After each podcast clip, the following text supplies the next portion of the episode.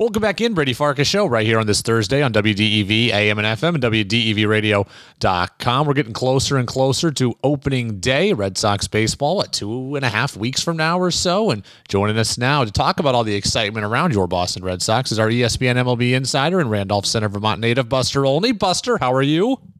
I'm doing great. Yeah, looking forward to that first series, Red Sox Yankees on that Sunday night. Uh, that'll be our first Sunday night broadcast. Yeah, I'm uh, looking from Yankee Stadium. I'm looking forward to it as well. It's going to be awesome to see the Sox and Yankees open up the year. You were in Red Sox camp a couple of times over the last week. We'll get to your experience there in a second. But last week, you called out Chaim Bloom. It's actually one of the more harsh things I think I've heard you say in the five years I've been talking to you. You said, I wonder if he's basically got the chops, the aggressiveness for the Boston market. Does the Trevor Story signing change your perspective from a week ago? Yes, uh, they needed to do something. They had opportunities to do something, uh, and I I still think when you uh, you know now that the dust is settled on the major moves, that the better move for the Red Sox uh, would have been Freddie Freeman. Yeah. I, I think that uh, you know see where the numbers land on the dollars, but Trevor Story is an excellent addition, and obviously. Uh, by getting him, you put him at second base. It improves your infield. It improves your everyday lineup and it also puts in place a great safety net for 2023 and beyond in case Xander Bogaerts opts out of his contract and lands with another team. That makes a lot of sense, uh, and it was uh, great that besides Chaim and besides Alex Cora, that you had the the Red Sox players fully invested in the process of trying to recruit Trevor Story, who really wants to win. From what I understand, uh, you know, Trevor had other opportunities. Like he had places he could go uh, but for teams that weren't necessarily going to contend, and being on a contender was really important to him. Yeah, Buster, it's it's interesting the way you said that. The Trevor Story is a great safety net. So I guess the, if I had one question to ask Chaim Bloom, I would ask him basically that: Did you get Trevor Story? Is great insurance in case Xander Bogaerts leaves, or did you get Trevor Story because you're not planning on Xander Bogaerts being back and you don't care about that? That's the one question I would have for him. Well, I, I think that you know because uh, we know that uh, Xander's in the midst of a contract that uh, is a team-friendly contract, considering where his offensive production is, and he's represented by Scott Boras. And if you look at the history of Boras players, you know Corey Seager being a great example of that. Uh, Carlos Correa just left the Minnesota, uh, excuse me, the Houston Astros this time with the Minnesota Twins. Uh, if Xander Bogaerts goes out in the marketplace, then there's a good chance he's going to leave. And uh, you know we'll see uh, but uh, you know how that goes. You know they they get Story as a backup plan. I think the one thing that's important to remember about Story, part of the reason that he was the last of the shortstops who was unsigned among these elite guys was because there was a lot of concern about his elbow among other teams. Uh, it's clear if you look at the velocity of his throws last season that there was an issue after May. And there were teams who looked into his background and thought, you know what, there's a chance in the years ahead that this is someone who might need Tommy John surgery. Mm. That's something we heard about uh, with Masahiro Tanaka for years. you know, he had the partially Tanaka had that partially torn elbow ligament. He never blew out. You know that that ticking time bomb never went off. Uh, and you hope from the Red Sox perspective, for Trevor Story's perspective, that's the case with him. But there was legitimate concern among other teams about uh, you know how uh, Story's elbow would hold up during the course of a long-term deal. You know, Buster, I got to give you a lot of credit. I went through our sound archives, and there it was, December 23rd of 2021, day before Christmas Eve. First off, shout out to you coming off day, before, day before Christmas Eve, and second off, there was you saying the Red Sox are a dark horse for Trevor Story. So you'd been on this for three months already. And that was because what we heard a lot of was that the Red Sox quietly were doing a lot of background on infielders. Uh, and, you know, if, if this had been something that they had done in November, maybe there would have been more time for them to talk to Xander Bogaerts about a position change. But the way that it played out, where Trevor, you know, winds up signing uh, not not long before the start of the season, I think it's the exact right thing to do leave Xander Bogaerts at shortstop, leave Rafael Devers at third base, have Trevor Story play second base, and there's n- no question that the perception of that position change from shortstop to second base has completely changed since they made those new rules against uh, you know base runners going into middle infielders at second base. The slide rule has changed that equation. It used to be the most difficult part of a transition for anybody going mm. to hmm. second base was how they would handle an oncoming runner. Well, that's not an issue anymore, yeah. as you know. Good point. Uh, a guy, you know, can now take a throw at second base with his back to the runner and be confident that he's not going to get run over in a way that uh, second baseman used to. Buster Olney, ESPN MLB Insider, here with us on this Thursday on the Brady Farkas Show on WDEV AM and FM and WDEVradio.com. Look, the Red Sox still have questions. They have questions in the bullpen, questions with Chris Sale's injury, so they're not a perfect team. But I think I think the story move makes them a lot better. You and I were talking in the commercial break. The Vegas over unders on the Red Sox don't think very highly of them. So, w- where do you think this team really projects after the addition of Story? Yeah, some of the over unders that we saw before the story move were about 85 and a half. I personally think that's certainly low. uh, I think the you know the unseen part, and here's the great part of what Chaim Bloom has done. He has he has added to the Red Sox depth tremendously.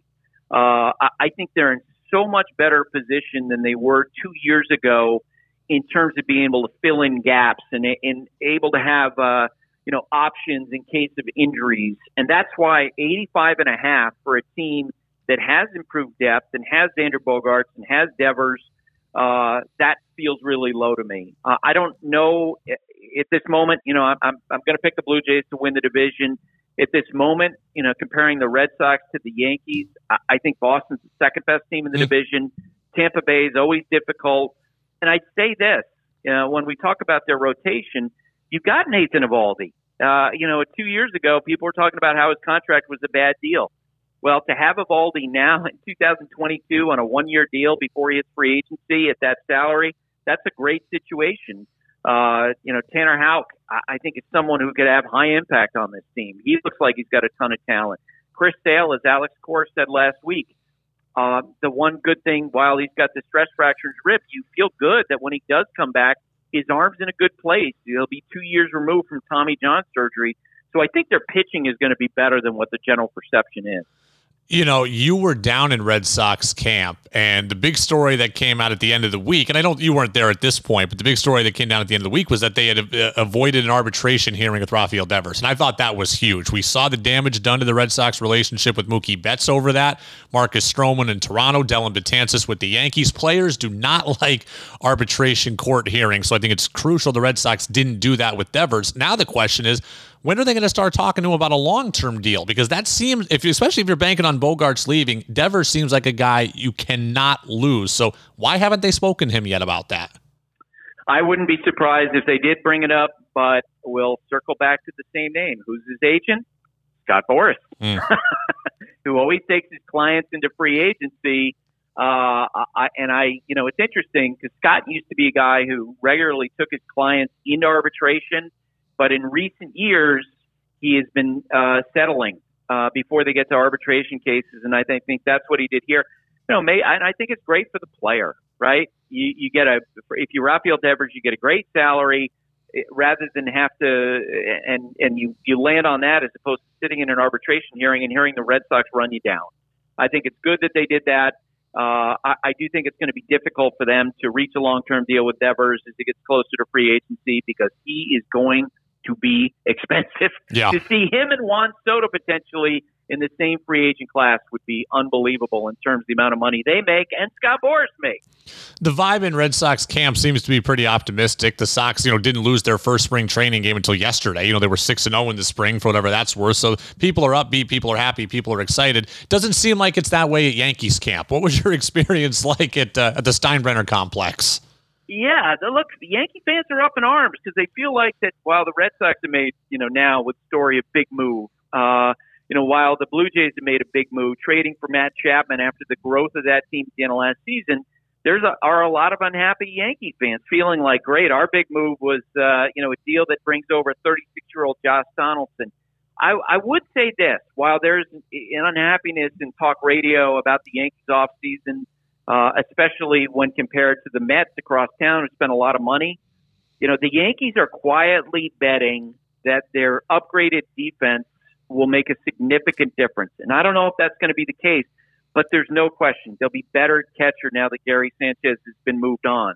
Uh, they'll be better at shortstop. Isiah Kiner Falefa uh, is going to be better defensively than what they've had. Having Gleyber Torres at second base for a full season as opposed to switching late, uh, you know, in the year as he did in 2021, that'll make a difference. They have a full year of Anthony Rizzo. That'll all help the pitching. I do think that you know their that their bet on the the defense is going to be decisive. Uh, whether or not you know they actually get uh, you know see as much improvement as they anticipate will have a lot to do with whether or not the Yankees make the playoffs. You know, Buster, we get the CBA done two weeks ago, and now we've kind of got like an addendum in the CBA about a couple of rule yeah. changes we're going to get for 2022 here. And one of them is bringing back that runner at second to start extra innings. I got to say, I consider myself a, a baseball purist and a baseball old soul. I thought I would hate it. I ended up liking it. However, why does it have to start in the 10th inning? Couldn't we play real baseball for the 10th and 11th and then go to this in the 12th? Hockey plays hockey for, you know, a bit and then they go to the shootout. Couldn't we do that? Why does it have to be the 10th? Well, and my colleague Karl Ravech has talked to people, managers who agree with you. You know, there's a feeling among some managers, look, uh, you know, play the 10th inning straight up and go to the ghost run in the 11th inning, the 12th inning, put runners at first and second. You know, 13th inning, load the bases if you need to at the start of it. Uh, but I, I, I look, I think it was inevitable that they were going to land on a ghost runner because at the team level, they don't like the extra innings. You know, the crazy 15 inning games among players more and more. I, I heard conversations about from guys saying, I don't like standing out on the field for six hours on those nutty games that go 18 innings. Uh, and, and so I thought that was inevitable. And I would not be surprised. I actually tried to make phone calls on this this morning before I, I talked to you. I would not at all be surprised if you see Major League Baseball Player Association revisit the seven inning doubleheader rule. Yeah. Uh, you know, for now, they're saying any doubleheader would have nine innings. I know at the team level, among players, they like the seven inning doubleheaders. They don't like you know, the idea of being out on a field for 12 hours, you know, if you, you know, if they, especially if you go to a split doubleheader, uh, and so I would not be surprised if uh, if there are more conversations about bringing that rule back as well because it's got a lot of support within the game. Buster, I'll get you out of here on this quickly. We talk about the Red Sox over under. I, I know there was one over under you were feeling particularly that uh, was egregious. Which one was that? The Baltimore Orioles are their over under is 62 and a half. Definitely under. You got to go the under because my goodness, 62 wins for the Orioles, 63 wins would be an 11 win improvement over last year. And their big moves of the off season, season signing Jordan Lyles, who had a 5.15 ERA last year with the Rangers, signing Robinson Chirinos, great guy, uh, veteran backup catcher who's 37 years old. They've done nothing, and the division around them has gotten better what in in God's name makes anybody think they're going to be 11 wins better than they were last year as they go through another year of their tankathon? Yeah, they. Could, I would bet the family farm back at Randolph Center on the under on this on the Orioles. Yeah, they could go, you know, 20 and, and 56 in the division. The division is so good. So, Buster Olney, ESPN MLB Insider, Randolph Center, Vermont native. Hopefully, the farm is still there for you in October and you haven't lost it after that bet. But, uh, Buster, we'll talk to you in seven days and we'll be closer. I believe, yeah, next week when we talk, we will be in April, I believe, and uh, we'll be closer and closer to opening day. That'll be fun. Thank you.